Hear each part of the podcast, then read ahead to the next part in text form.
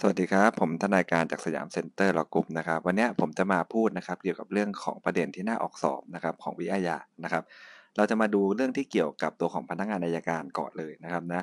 อัยการเนี่ยนะครับเขามีอำนาจสั่งให้พนักงานสอบสวนในทำการสอบสวนเพิ่มเติมพยานนะครับว่าจะเป็นพยานฝั่งไหนพยานฝ่ายผู้ต้องหาก็ได้นะครับนะให้เขาสอบสวนเพิ่มเติมพยานฝ่ายผู้ต้องหา ให้เห็นได้ว่าเออสรุปแล้วผู้ต้องหาเขาบริสุทธิ์ยังไงนะผู้ต้องหาก็ต้องยื่นพยานว่าตนไม่ได้กระทำความผิดอยู่แล้วนะครับ อีกอำนาจหนึ่งก็คือว่ามีอำนาจในการสั่งให้พนักสอบสวนคนใดเนี่ยนะส่งพยานนะครับ มาให้สอบสวนเพิ่มเติมก็ได้นะครับ แม้จะไม่ใช่พยานในสำนวนสอบสวนก็ตามนะฮะแต่จะสั่งตัวผู้ต้องหามาให้ซักถามไม่ได้นะ เพราะว่าผู้ต้องหาเขาไม่ใช่พยานนะครับ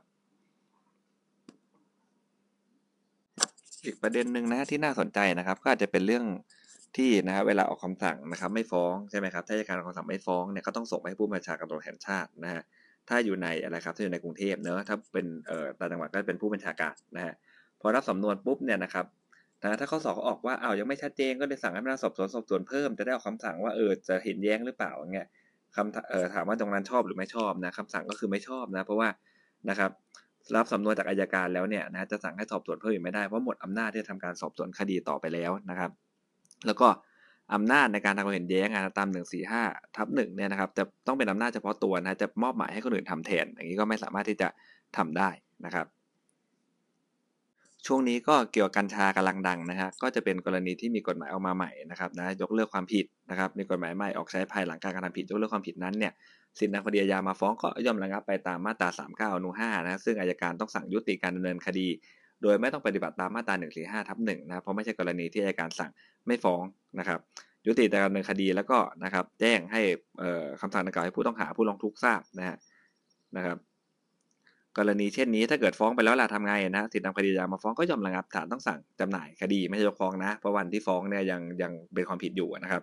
อายการก็ต้องทำคำแถลงให้ศาลทราบนะเพื่อที่ศาลจะได้สั่งจำหน่ายคดีนะครับ ประเด็นที่น่าออกต่อไปนะก็เป็นเรื่องการชันสูตรพลิกศพนะครับพวกคดีดังๆเนาะเนี่ยที่เขาเอาถุงพลาสติกครอบหัวกันนะฮะอันนี้ก็เป็นการตายนะในที่อยู่ในระหว่างความควบคุมของเจ้าพนักงานนะซึ่งเขาอ้างว่าปฏิบัติราชการตามหน้าที่นะครับ อันนี้นะครับ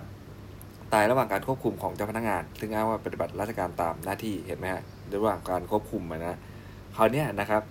การชันสูตรต้องมีอายการเข้ามาด้วยแน่นอนนะและฝ่ายปกครองร่วมด้วยนะครับนะเพราะตายโดยเจ้าหน้าที่นะครับ เสร็จแล้วปุ๊บชันสูตรเสร็จก็ให้พนักงานสอบสวนแจ้งอายการเข้าร่วมทำสำนวนชันสูตรนะพอทางด้านสอบสวนถมทำสำนวนชันสูตรอายการอายการก็ต้องยื่นต่อศาลชั้นต้นท้องที่ที่ศพตั้งอยู่นะให้ศาลเนี่ยนะทำการไต่สวนนะการตายประมาณนี้นะครับเสร็จแล้วปุ๊บเนี่ย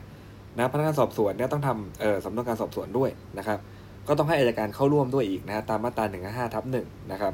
เสร็จแล้วปั๊บเนี่ยกรณีเนี่ยนะเป็นกรณีคดีฆาตกรรมถูกไหมครับตาย โดยคดีฆาตกรรมนะฮะ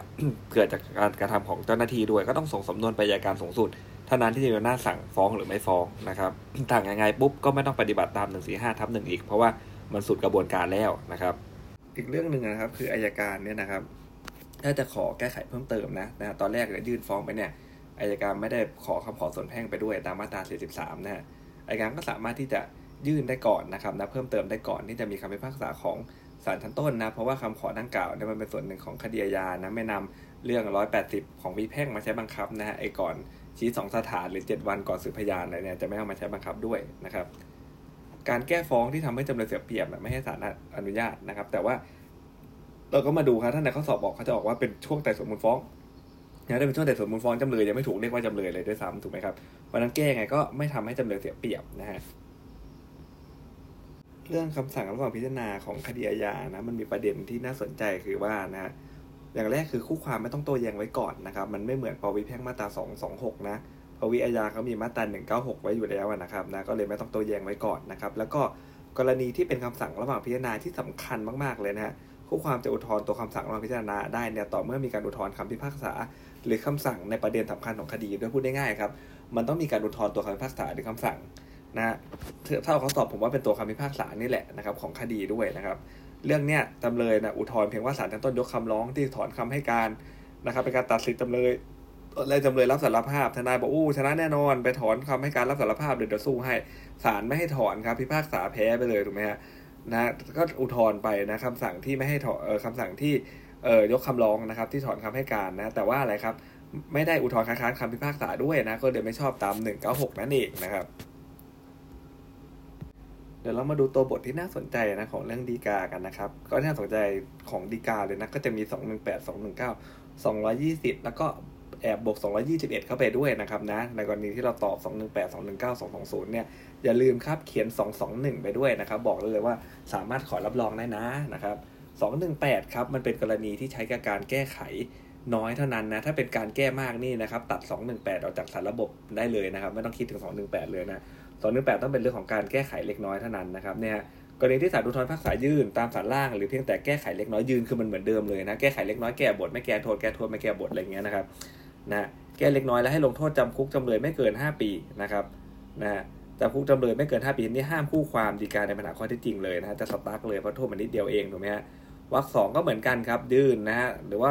แก้ไขเล็กน้อยนะเพียงแต่แก้ไขเล็กน้อยแล้วลงโทษเกิน 5 ปี อันนี้ห้ามโจทย์นะครับห้ามโจทย์ดีการในปัญหา ข้อเท็จจริงเพราะโดนหนักแล้วนะส่วนจำเลยดีกาได้นะครับ ส่วนมาตรา 219 เนี่ยเราดูครับ มันจะไม่เกี่ยวกับการแก้การแก้ไขเอ่อมากเลย หรือว่าแก้ไขน้อยเลยนะฮะมาตรา 219 เนี่ยเขาบอกว่าศาลชั้นต้นลงโทษจำคุกจำเลยนะครับไม่เกิน 2 ปีปรับไม่เกิน 4 0,000นะถ้าศาลอุทธรณ์ก็ลงไม่เกินนี้อีกไม่เกิน 2 ปี 4 0,000 แน่นอนว่ามันดรอปกว่าศาลชั้นต้นได้ถูกไหมฮะชั้นต้นอาจจะลง 2 ปีเลยลง 4 0,000 เลยศาลอุทธรณ์อาจจะเหลือเท่าไหร่ฮะ1ปี 10,000 อะไรแบบนี้นะครับคือมันแตกต่างกันได้นะฮะ แต่ตราบใดที่วิ่งอยู่ในเลนจ์เนี่ยสปี4 0,000ก็ห้ามคู่ความดีการในปัญหาข้อเท็จจริง แต่ว่าเขาไม่ให้ใช้บังคับกับจำเลยครับ ถ้ามันเป็นกรณีที่เป็นกรณีที่แก้ไขมาก และ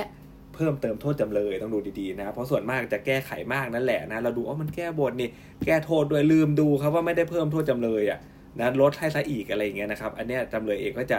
ดีการในปัญหาข้อเท็จจริงไม่ได้เหมือนกันนะ มาตรา 220เนี่ยก็จะเป็นเรื่องของนะครับ คดีที่ต้องห้ามดีกาตามมาตรา 218 219 220 นะครับ หากผู้พิพากษาคนใดพิจารณาทำความเห็นแย้งไว้นะครับ